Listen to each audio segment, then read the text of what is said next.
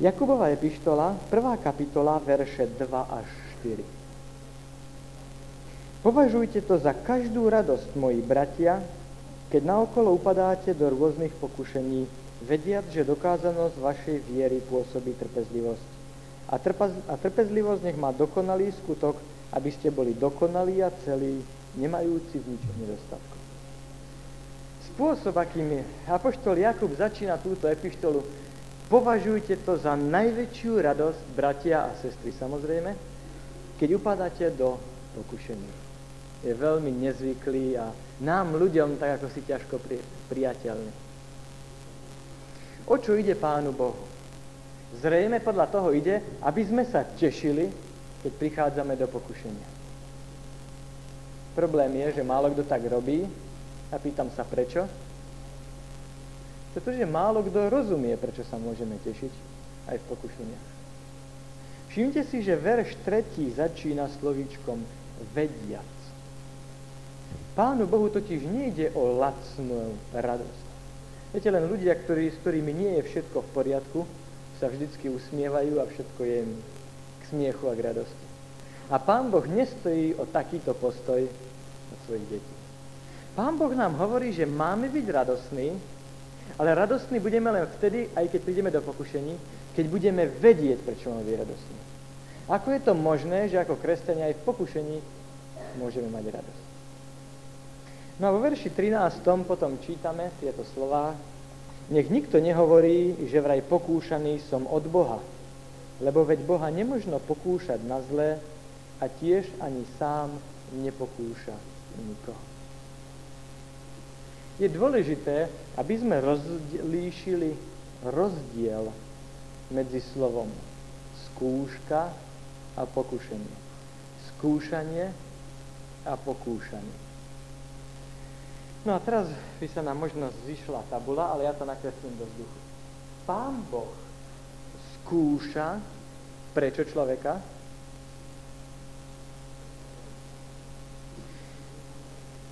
Aby zistil, ako je to s ním? To znamená, že Pán Boh nevie, ako je to s človekom. Dobre. Pán Boh skúša človeka, aby mu pomohol robiť dobre. Áno? Analogicky môžeme povedať, že Satan pokúša človeka, aby ho zviedol robiť zle. Alebo povedzme to inak, Pán Boh skúša človeka, aby ho motivoval robiť dobre. Satan pokúša človeka, aby ho motivoval robiť zle. A v tom je veľký rozdiel. Zmyslom skúšky je, aby človeka posilnila a priviedla bližšie k Bohu. Zmyslom pokušenia, ktoré privádza Satan, je, aby človeka zoslabilo a odviedlo ho ďalej od Boha. Tento rozdiel je dôležité mať na mysli. Pán Boh skúša, aby nám pomohol dobre sa rozhodnúť, aby nás motivoval bližšie k sebe, aby sme k nemu došli, aby sme mu boli bližšie. Satan pokúša, aby nás motivoval, zviedol zle robiť, aby nás od Boha odviedol, aby sme boli ďalej od Boha, ako predtým.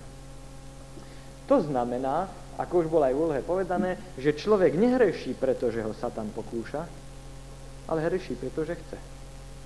Je pravda, že Satan človeka motivuje, ale vždycky nájde niečo v nás, nejaký háčik, za ktorý sa zachytí a ten mu dá začiatočný bod.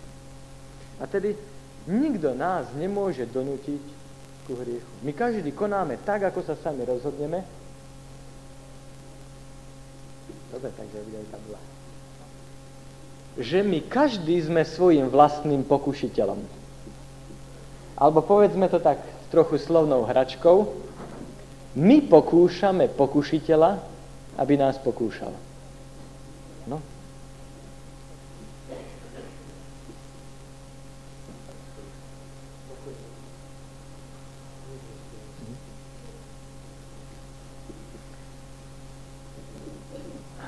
Ďakujem. Čiže Pán Boh skúša.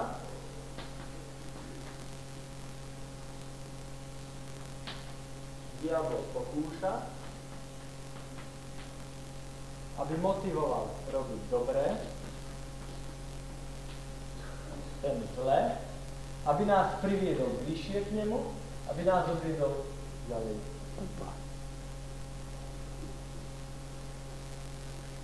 A tedy my sami pokúšame pokúšiteľa, aby nás pokúšal. Hej? A preto má taký úspech. Pán Boh hovorí, považujte to za radosť, keď prichádzate do pokušenia. Akým spôsobom môžeme to považovať za radosť? Len tak, keď budeme rozumieť, aký je zmysel skúšok, ktoré Pán Boh na nás dopúšťa a ako nás privádzajú bližšie k nemu. Ja poviem trochu teórie na začiatok. Každé pokušenie, každý problém, ťažkosť, ktorá prichádza do nášho života, to je určitá kríza viery.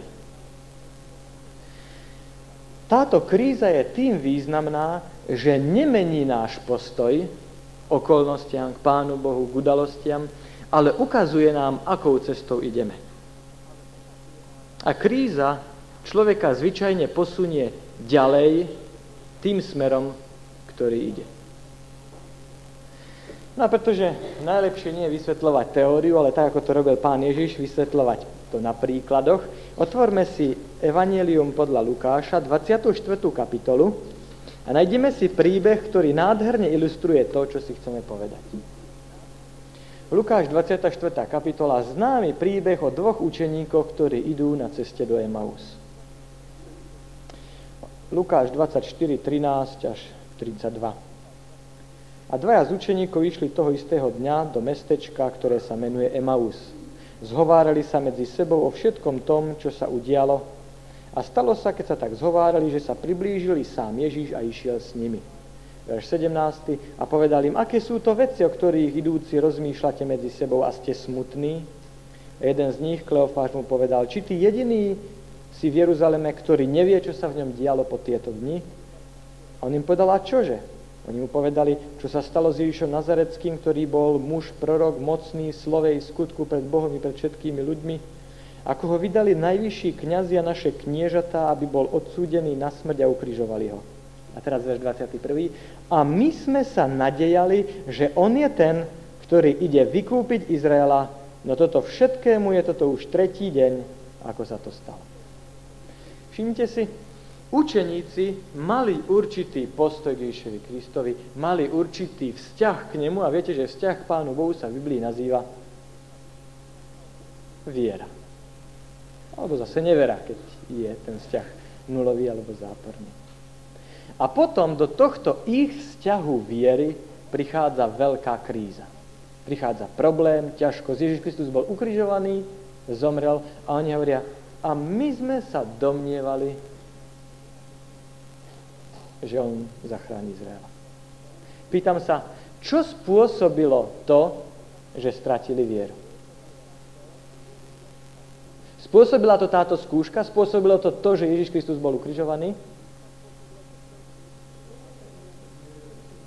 Nie. Spôsobilo to ich zlý postoj k písmu svätému a k Pánovi Ježišovi. Nepochopenie toho, čo im Pán Boh chcel povedať. Ale všimnite si, keď prišiel problém, kríza, ťažkosť, pokušenie, to len ukázalo, akou cestou išli. Ako to s nimi bolo už predtým, než kríza prišla.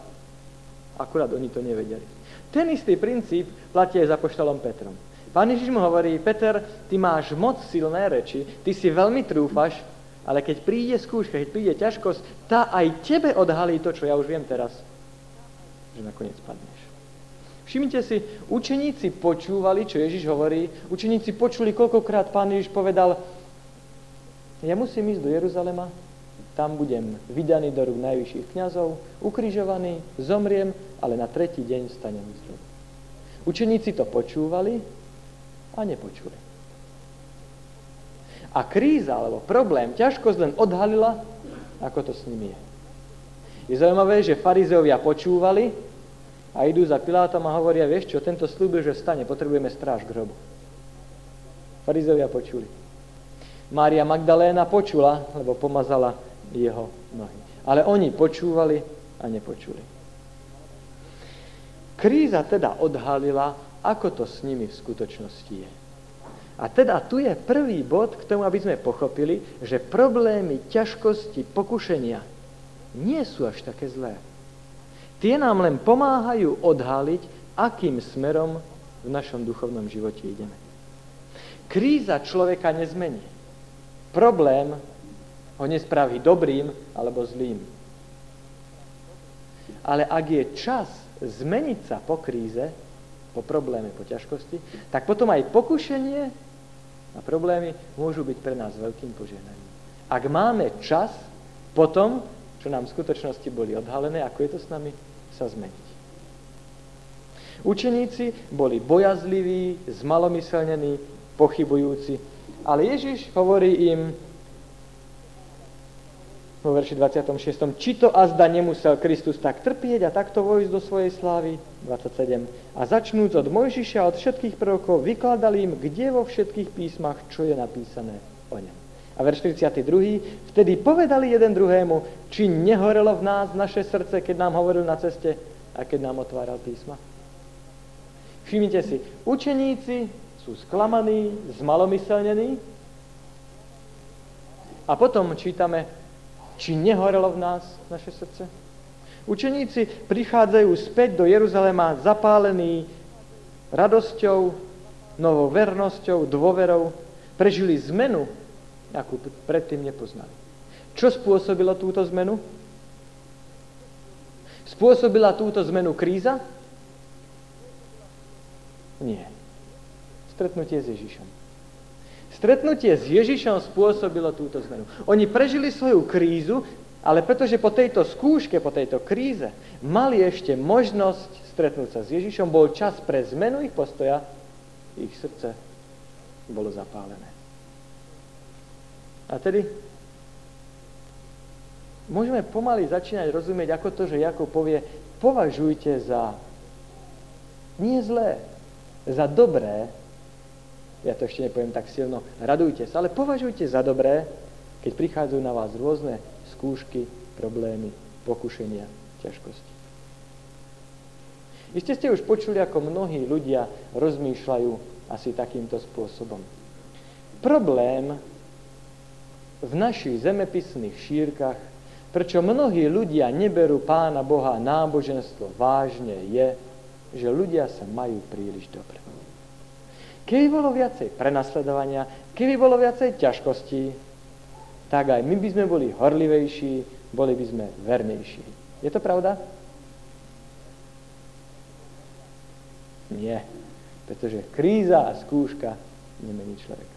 Sú ľudia, ktorí si myslia, áno, je pravda, tak teraz sa nič také nedieje. Ale keď príde čas, keď príde doba súženia, keď vyjde taký alebo onaký zákon, keď ja zistím, že posledný autobus už mi zo zastávky odchádza do nebeského mesta, tak potom ja sa rozhorlím, potom ja začnem činiť pokánie a potom ja budem taký veriaci, jedna radosť.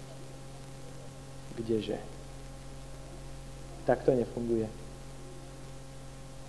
Ako brat Borinsky povedal, ja sa musím pripraviť predtým, než sa s levom stretnem. Potom je už pozde sa modliť, keď ho mám v brlohu. Pán Boh nám teraz dáva čas, aby sme pochopili stav, v ktorom sa nachádzame, aby sme sa obrátili k nemu, kým nie je v okolí skúška, kým sú časy relatívneho pokoja. Ak ste študovali trochu udalosti týkajúce sa druhého príchodu, tak viete, že najprv bude niečo, čo sa nazýva triebenie a na záver príde Jakobovo súženie. Áno? Sú vám to známe pojmy? Triebenie a súženie. Všimnite si, Pán Boh dopustí triebenie. Prečo? Aby ľudia zistili, ako na tom sú. Pán Boh dopustí rôzne ťažkosti, skúšky, nesprávne učenia, aby ľudia poznali pravdu, pretože potom, keď príde veľké súženie, tesne pred druhým príchodom, po ňom sa už nikto nezmení. Pri triebení je možné sa zmeniť. Ale po veľkom súžení sa už nikto nezmení, tam už bude platiť zjavenie 22.11. Po tomto súžení, kto bol svätý, sa ukáže ako svätý, zostane svätý. Kto bol neverný, nečistý, zostane ďalej nečistý. Keď Pán Boh ukáže pred celým vesmírom, že je zbytočné, aby dejiny sveta pokračovali ďalej. Nikto, kto je proti Bohu, neprejde na stranu Božiu. Nikto, kto je za Pána Ježiša, sa proti nemu nepostaví, potom prichádza koniec. A preto Pán Boh chce, aby sme vedeli, ktorým smerom ideme, a tak skúšky môžu byť pre nás požehnaním, ktoré nám dáva. Pán Boh vie, že ak pôjdem zlým smerom a ja sa to skoro a rýchlo dozviem, tak potom je to pre mňa dobre. No a teraz prichádzame k problematike pokušenia alebo pokúšania. Ja som už o tom viackrát hovoril, takže len v krátkosti. Kedy človek zhreší? Zoberme si jednoduchý príklad. Zoberme si dievčinu, nazvime ju treba Barbora. Barbora je mladá dievčina, ktorá má problémy s čestnosťou, alebo lepšie povedané s nečestnosťou. Hej? Rada si privlastňuje veci, ktoré jej nepatria. Áno? Ale jedného dňa táto naša Barbora sa stretne s Pánom Ježišom, stretne sa s tým, ktorý naposledy sa skamarátil s kým na tejto zemi pred svojou smrťou? Kto bol posledný jeho priateľ? Lotor na kríži. Človek, ktorý tiež mal určité problémy s nečestnosťou. A tak Barbora sa dozvie, že aký tento Pán Ježiš je, keď on je ochotný sa priateľiť aj s takými ľuďmi, ako bol Lotor na kríži alebo ona. A keď sa s ním lepšie spozná, tak zistí, že ona takéhoto priateľa vlastne potrebuje. No a keď sa s ním lepšie spozná, tak ho začne milovať. A my povieme po kresťansky, ona sa obrátila a stala sa kresťankou. V jej živote sa čosi zmenilo. Ona pochopila, že keď je Božie dieťa, že si nepotrebuje v živote pomáhať takýmto spôsobom, že Pán Boh zaslúbil, že sa postará o všetky naše potreby a dá nám to, čo potrebujeme. V jej živote nastane zmena. Ale teraz jedného dňa Barbora príde do domu potravín, príklad, a bude tlačiť ten vozíček, až príde k jednému pultu a tam čo si uvidí. Vedľa je taký istý vozík a v tom vozíku okrem nákupu je kabelka pootvorená a na vrchu tučná peňaženka. Tá pani odbehla k vedľajšiemu pultu, čo si zobrať.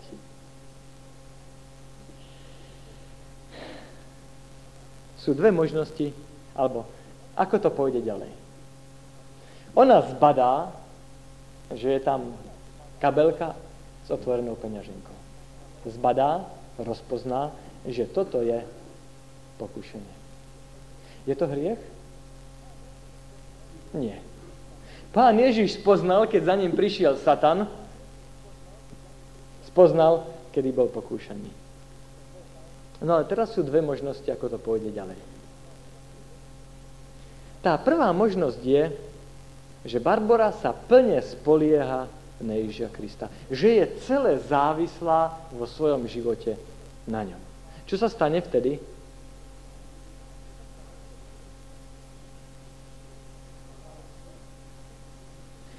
Tá vec pre ňu nebude vôbec príťažlivá. Áno? Bude jej odporná myšlienka, protivná, že by ona predsa mala zobrať niečo, čo patrí druhému a tak mu spôsobiť zármutok a bolesť. A preto nad pokušením zvíťazí. Druhá možnosť je, že Barbora sa v danej chvíli nespolieha plne na Ježiša Krista. Čo sa stane potom?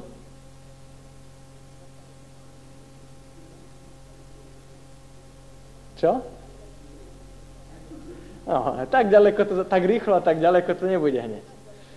Myšlienka privlastniť si tú peňaženku bude niečo, čím sa začne vo svojej mysli zaoberať.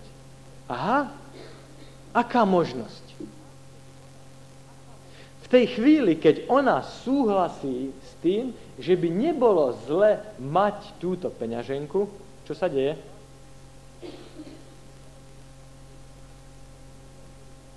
To už nie je pokušenie. Pokušenie bolo vtedy, keď zbadala, že vedľa je košík a v ňom peňaženka. To bolo pokušenie. No to mne je nič zlé. Nie je nič zlé natrafiť na peňaženku. To je normálne. Ale ako náhle začne v jej mysli, tá peňaženka by mohla byť moja, ako náhle začína zosnovávať plán, ako sa jej zmocniť, v tej chvíli nie je spojená s Ježišom Kristom a narušený vzťah s Ježišom Kristom je čo? Hriech. Chcem, aby ste si uvedomili, že nezáleží na tom, ako to dopadne. Ona si možno povie, to je ale možnosť, nedíva sa takto? A potom si povie, čo keby sa tá pani predsa len vrátila? Boli by z toho nepríjemnosti, problémy, a nechá to tak. Zhrešila? Áno. Nezáleží odteraz, čo spraví. Ak nechá tak a povie si, predsa len chytili by ma, bolo by to problematické, trapné, pošlu do zamestnania, hlásenie a podobné veci, ja to radšej neurobím. Alebo či tú peňaženku zoberie, to už je jedno. Čo sa týka pred Bohom, zhrešila. Isté, je lepšie, ak sa zastavia a tú peňaženku nezobere, pretože nebude mať problémy s políciou. Ale čo sa týka Božieho pohľadu, je to jedno. To, čo som povedal, je jednoduchá moderná aplikácia Matúša 5. kapitoly. Nie len ten hreší, kto drúkom zabije svojho brata po hlave, ale aj ten, kto hreší myšlienkou. Áno? Čiže zatiaľ s tým súhlasíme. Ak som spojený s Ježišom Kristom, potom pokušenie pre mňa nie je príťažlivé, pretože Ján hovorí, kto zostáva v ňom, ten nehreší. Ak ja v ňom nezostávam, tak potom, možno ak mám slabú vôľu, tak ju zoberiem, neviem si rozkázať. Ak mám silnú vôľu, možno ju nezoberiem, možno na voľnok si poviem, ale tak predsa len som celkom dobrý, zvíťazil som nad pokušením, ale v Božom pohľade som padol. A toto je veľmi dôležité, pretože tento Boží pohľad na pokušenia nám pomáha pochopiť, ako môže Pán Boh povedať, považujte za radosť, keď prichádzajú pokušenia. Vlastne v hĺbšom zmysle tým, že Satan pokúša túto dievčinu, aby tú peňaženku ukradla, Pán Boh prichádza a on ju skúša preto, aby ju pritiahol bližšie k sebe. Totižto, ak ona v tomto pokušení zvíťazí, čo sa stane na budúce? Jej viera bude posilnená a na budúce toto pokušenie bude pre ňu menej príťažlivé. Ak v ňom padne, pochybujem, že na budúce sa... A ešte ju nechytia? Pochybujem, že na budúce sa zdrží. Zase bude od Boha ešte ďalej a jej viera, jej vzťah k Bohu bude zoslabený. Stalo sa vám niekedy, že ste sa modlili, študovali Božie slovo, prosili Pána Boha, aby vás viedol, aby vás požehnával, a potom v priebehu dňa ste zistili, že ste urobili niečo, s čím ste vôbec nepočítali, čo ste nechceli. Že zrazu ste zistili, že hoci vy ste chceli, aby Pán Boh žil v tento deň vo vašom srdci, že niekedy v priebehu dňa nepozorovane ste sa od Pána Ježiša vzdialili a že nie ste na ňom závislí. Práve na tom, že určité vaše slabosti, určité veci, ktoré sú nesprávne, vám boli príťažlivé. Stalo sa vám to niekedy? Určite. Pán Boh vo svojej láske nám chce zjaviť, ako ľahko od Neho odídeme.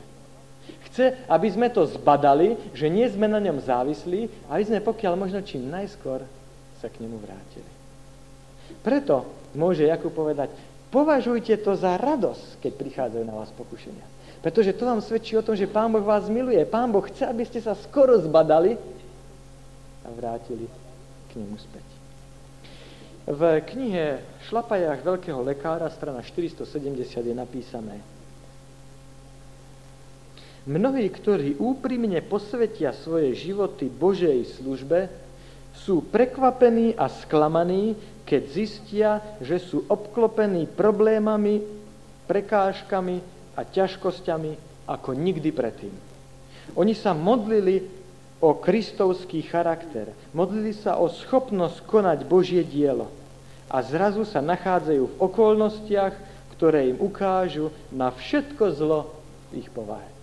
Nestalo sa vám to niekedy? Vy ste sa modlili: Pane Bože, ja chcem pre Teba niečo vykonať, ja chcem byť užitočný, ja chcem byť Tebe podobný, prídi a žij dnes v mojom srdci.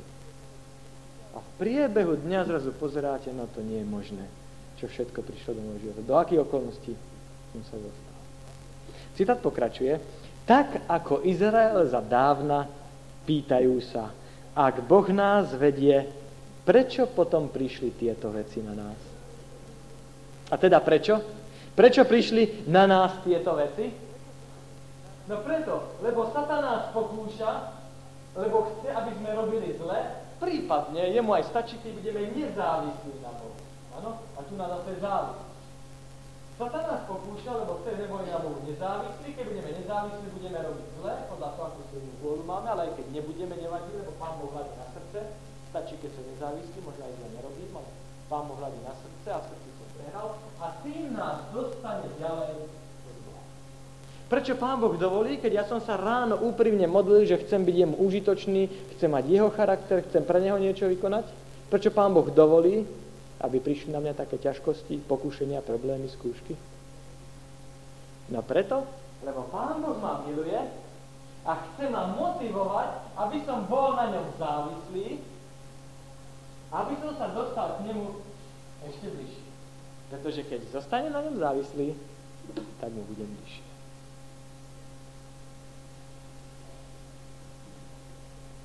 Otázka je, ako ja zareagujem, keď zistím, že nebadane, bez vlastného si uvedomenia, súhlasu, v priebehu dňa ja nie som závislý na Ježišovi Kristovi tým, že zlo je pre mňa príťažlivé. Čo poviem? Poviem, ja som sa ráno modlil a takto to dopadlo. Náboženstvo nefunguje, to nie je nič pre mňa a odídem od Boha. Potom sa Satanovi podarilo, že má malomyselne. Nie. Pán Boh mne chce zjaviť krok za krokom, bod za bodom, kde sme v pokušení spoliehať sa na svoju vlastnú silu. Čo by nás odlúčilo od jeho moci? Ak pri ňom zostanem, ak ja si poviem, áno, ja vidím, že zlo je pre mňa príťažlivé, ale poviem, Pane Bože, ja chcem byť na Tebe závislý. Pomôž mi Teba sa držať, prídi Ty do môjho srdca. A ja budem ďalej hľadať spoločenstvo s ním a vzťah s ním, tak Pán Boh ma povedie bližšie k sebe a najbližšie už pokušenie nebude pre mňa také príťažlivé. A Pán Boh ma svojím časom a svojou cestou vedie stále bližšie a bližšie k nemu. Prvý zväzok svediciteľu, strana 187. Boh vedie svoj ľud krok za krokom. Prináša ich do rozličných okolností, ktoré majú ukázať, čo je v srdci. No, Pán Boh dovolí, aby to, čo sa tam prinesie ako pokušenie, ako problém, aby nás odradil od neho, aby nám ukázalo, čo je vlastne v našom srdci. Niektorí zvíťazia v jednom bode, ale padnú v inom. Na každom ďalšom bode srdce je vyskúšané o trochu viac. Takto majú ľudia možnosť vidieť, čo je v ich srdci a čo nedovolí, aby Ježiš bol na tróne tohto srdca. Jeden zvíťazí v tom, druhý padne v tom. Takto môže lepšie vidieť, akým spôsobom, čo mne ešte bráni, že Ježiš nie je na tróne môjho srdca. Samozrejme, ak ja mám skutočný vzťah k Ježišovi Kristovi, čo to znamená jeden zvíťazí a druhý padne?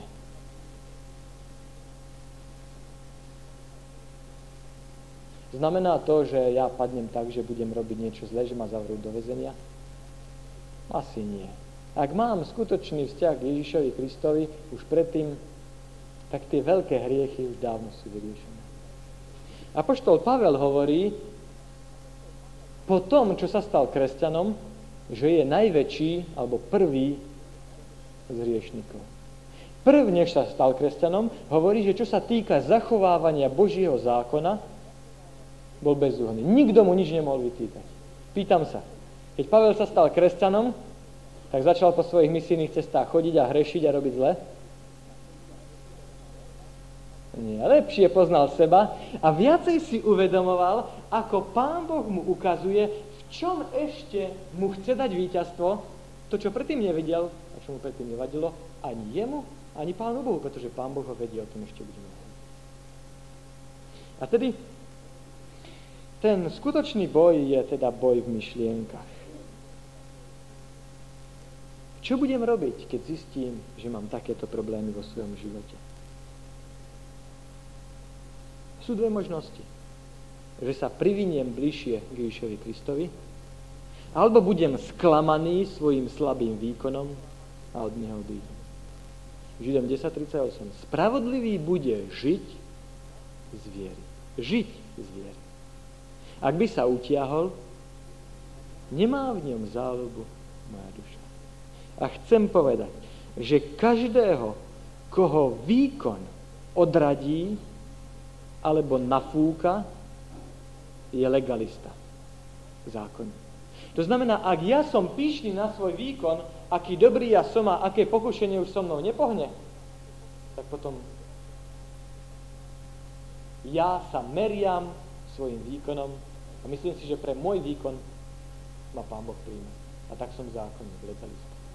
Na druhej strane, ak môj výkon ma odradí od toho, aby som hľadal Pána Ježiša, ja poviem, no ja som chudák, taký hriešný, mne už nie je pomoci, lebo aj v tomto, aj v tomto, aj v tomto som klesol, tak zase som legalista, lebo si myslím, že čo potrebujem na to, aby ma Pán Boh prijal, je môj bezchybný výkon. Ja na to, aby ma Pán Boh prijal, potrebujem prísť k Ježišovi Kristovi. A tedy, čo mám urobiť? Vytrvať. Vytrvať pri Ježišovi Kristovi bez ohľadu na to, či sa mi darí dobre, alebo zle. Cesta u Kristovi 62 strana. Kristus prebýva v tvojom srdci skrze vieru. Nemôžem merať, koľko vidím, to je skrze vieru. Ty máš udržiavať toto spojenie s Kristom skrze vieru a trvalým odovzdávaním svojej vôle jemu, a kým toto robíš, on bude v tebe pôsobiť aj chcenie, aj činenie podľa svojej dobrej vôle. Kristus prebýva v srdci skrze vieru. Čo je našou úlohou? Ty máš udržiavať spojenie s ním, odozdávať mu svoju vôľu.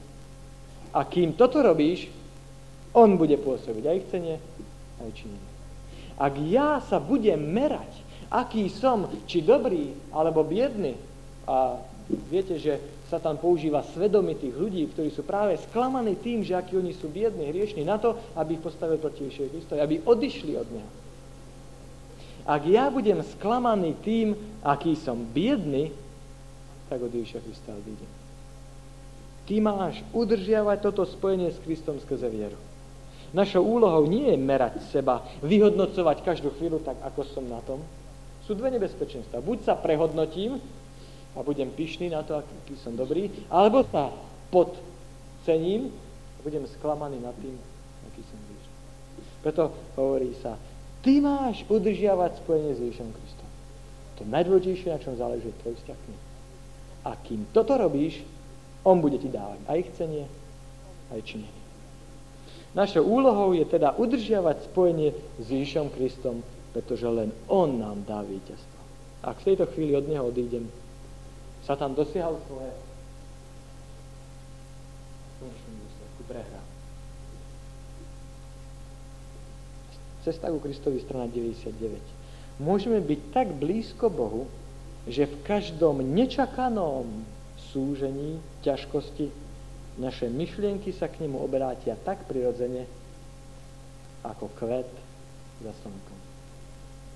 Ste počuli ľudí, ktorí povedali, a dneska som počul ráno v Badíne, Ježiš Kristus zvíťazil v pokušení tak, že citoval písmo. Je to pravda? Príliš jednoduchý prímysl. Ježiš Kristus nezvíťazil, pretože citoval písmo. Ježiš Kristus preto citoval písmo, lebo jeho myseľ tak bola blízko pri Bohu, že ako keď niekto sa udrie do prsta a povie to, čo naplňa jeho srdce, tak Ježiš zacitoval písmo. Hej?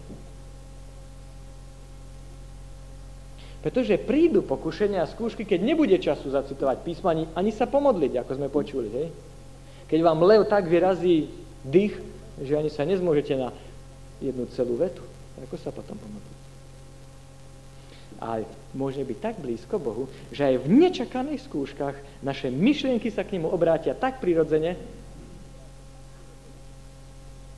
ako kvet za slnka.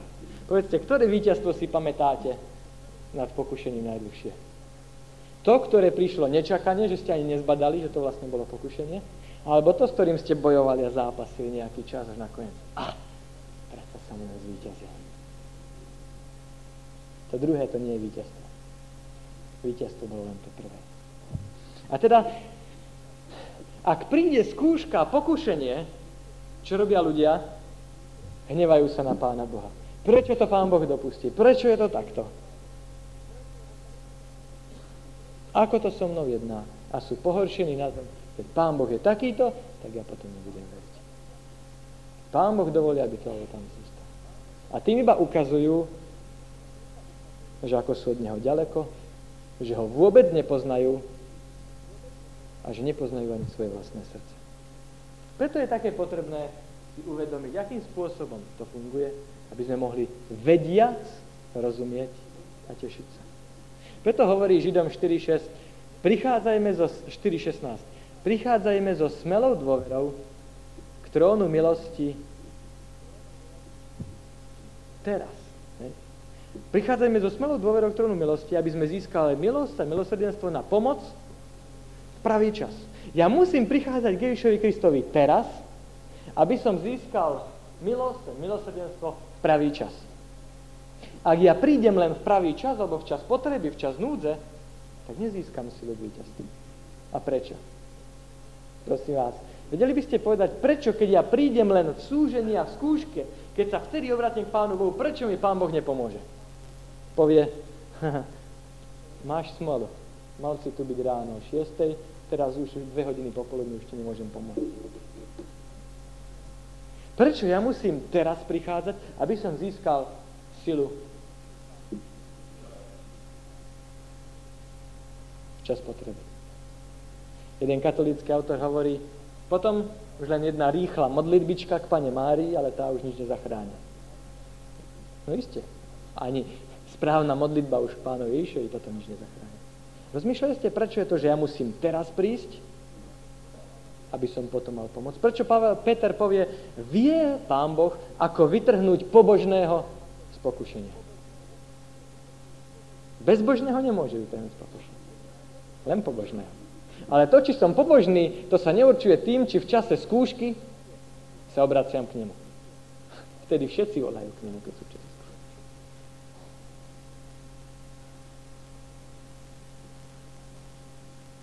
To je Pán Boh taký zlý? Čo nám to hovorí o Bohu?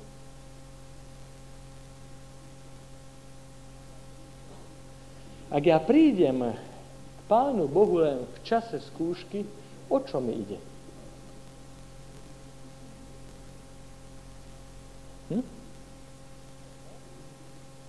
O moc, no ešte o moje, dobre, o moc zvíťaziť nad pokušením.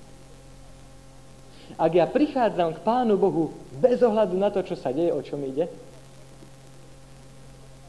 o vzťah k nemu, o to, aby som mal jeho charakter. Lebo na čo sa pozerám, na to sa mení.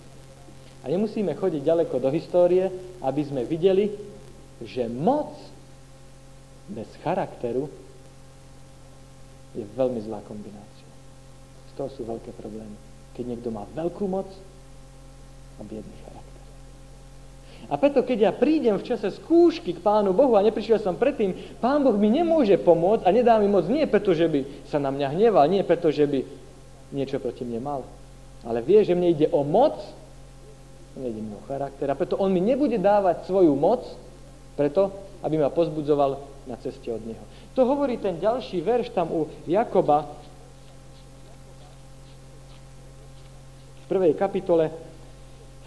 Lebo nech sa nedomnieva taký človek, že dostane niečo od Pána. Muž dvojej mysle nestáli na všetkých svojich cestách. Čo to znamená? Na jednej strane povie Jakub v 5. verši, kto chce múdrosť, nech si prosí a každý dostane. A vo verši 7. dva verše na to povie, nech si nemyslí, že dostane. Jak je to?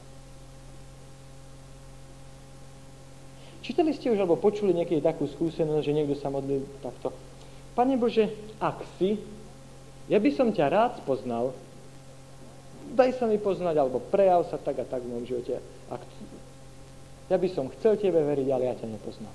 Počuli ste už niekedy také skúsenosti? Čo Pán Boh spravil?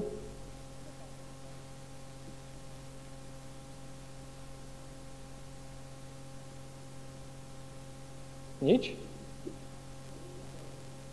No isté, ak ten človek sa modlil, Pane Bože, ja ťa chcem poznať a daj, aby spadol tu na rýchlik z násypu, pochybujem, že ho Pán Boh vypočuje. Ale ja sám som čítal kopu skúseností, kde ľudia sa prosili, modlili, Pane Bože, ja ťa chcem poznať, urob niečo, aby som videl, že existuješ. Ja sám, keď sa stretávam s ateistickými ľuďmi a začneme diskutovať o náboženstve, im poviem, podívajte sa, tu máte nový zákon. Ja vám môžem veľa rozprávať, aj vám poviem, ale ak chcete to prežiť a poznať, čo náboženstvo je, tak ja vám jedno poradím. Skúste sa takto modliť. Pane Bože, ak si, pretože on neverí. Ja chcem poznať, aký si. Ja budem čítať zákon, ja budem čítať Evangelium Markovo a prosím, aby ty si ma oslovil, aby ty si mi ukázal. Čo spraví Pán Boh? Vypočuj.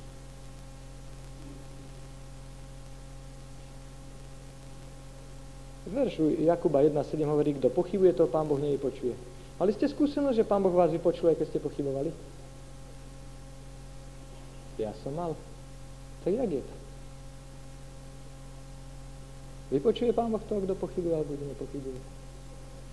Ak Pán Boh vypočul len tých, čo vôbec nikdy nezapochybujú, tak väčšina z nás je na to moc biedná. Všimnite si ten verš u Jakuba 1.7 nechce povedať, že Pán Boh, že vypočuje len tých, čo nepochybujú. A že viera to je silné presvedčenie, že niečo je pravda. Poznáte veriacich a kresťanov, ktorí sú presvedčení. Ak ja sa budem modliť a nebudem pochybovať, to znamená, budem presvedčený, že za čo sa stane, vtedy sa to isté stane. Hej? Koľký žijú v takom omyle? Proste vás, ak ja budem presvedčený silno veriť, že v tej vedľajšej miestnosti je teraz na zemi kýbel plný vody, vedro s vodou. Bude tam?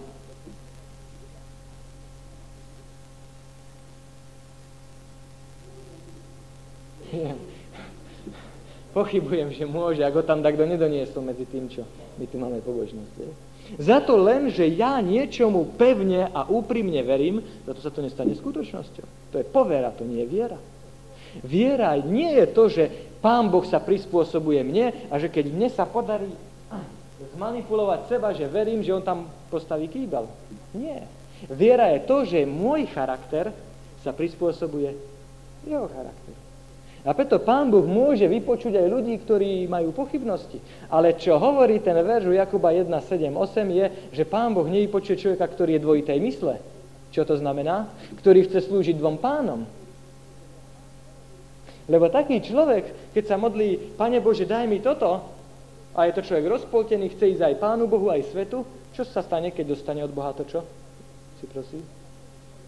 Áno, aj tak pôjde svojou cestou, ktorou chce ísť. Hej? A tak Pán Boh mu nebude dávať dobré dary, preto aby mu pomáhali s cestou zatratenia. To je ten istý princíp, prečo Pán Boh nám nemôže pomôcť už tedy, keď sme v pokušení. A teda, to, čo nám toto chce povedať je, tu a teraz je čas na to, aby sme hľadali Pána Boha, aby sme sa pripravili. Málo kto si uvedomuje, aká dôležitá je táto doba, v ktorej žijeme. A aký dôležitý je postoj, aký v nej zaujmeme. Aké nebezpečné je prepásť práve túto dobu. Dnes sa totiž rozhoduje o tom, kde budeme zajtra. A dnes som vlažný a lahostajný, na ktorej strane budem stáť v čase slúženia, v čase skúšky.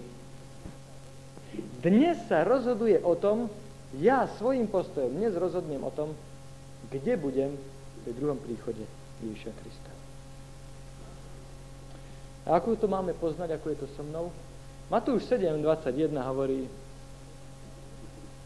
kladie otázku, ktorá nám pomôže pochopiť, ako je to so mnou a ako to so mnou bude.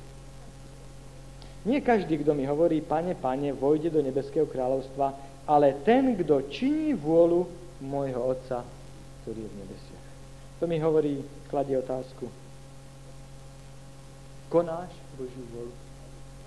Mnohí majú problémy preto, lebo vedome konajú to, čo je proti Božej vôli. Prosím vás, ak pôjdem vedome proti tomu, čo je Božia vôľa, tak Pán Boh, jak mi môže pomôcť? Ako ma môže osloviť? Nech príde aj akákoľvek skúška, tak zjaví len, že idem proti nemu.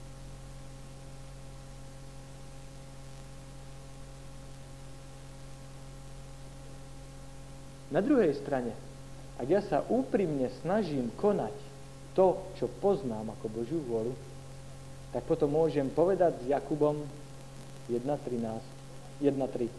Považujte to, bratia a sestry, za najväčšiu radosť, keď upadáte do skúšok, pokušení, ťažkostí a problémov. Prečo? Pretože Pán Boh sa vás snaží upozorniť na to, ako ste. Prvnež bude príliš neskoro. Pán Boh vás krok za krokom vedie, aby vás doviedol k cieľu. To znamená, ak ja mám problém s poslušnosťou, s vernosťou Pánu Bohu, čo mám robiť?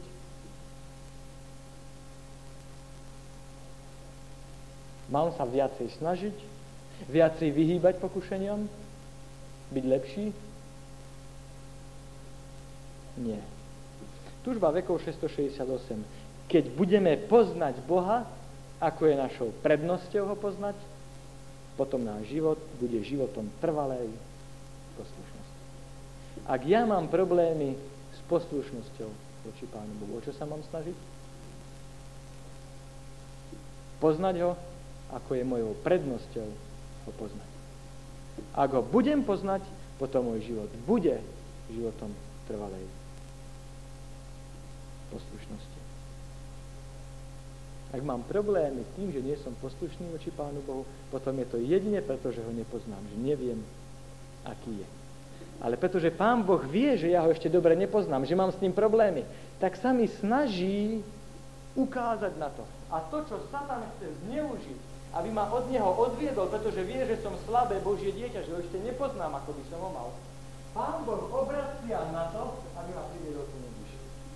A preto ja môžem byť vďačný Pánu Bohu aj za pokušenia, problémy. Pán Boh mi ukáže, kde ešte, čo ešte potrebuje a chce zmeniť na mojom živote.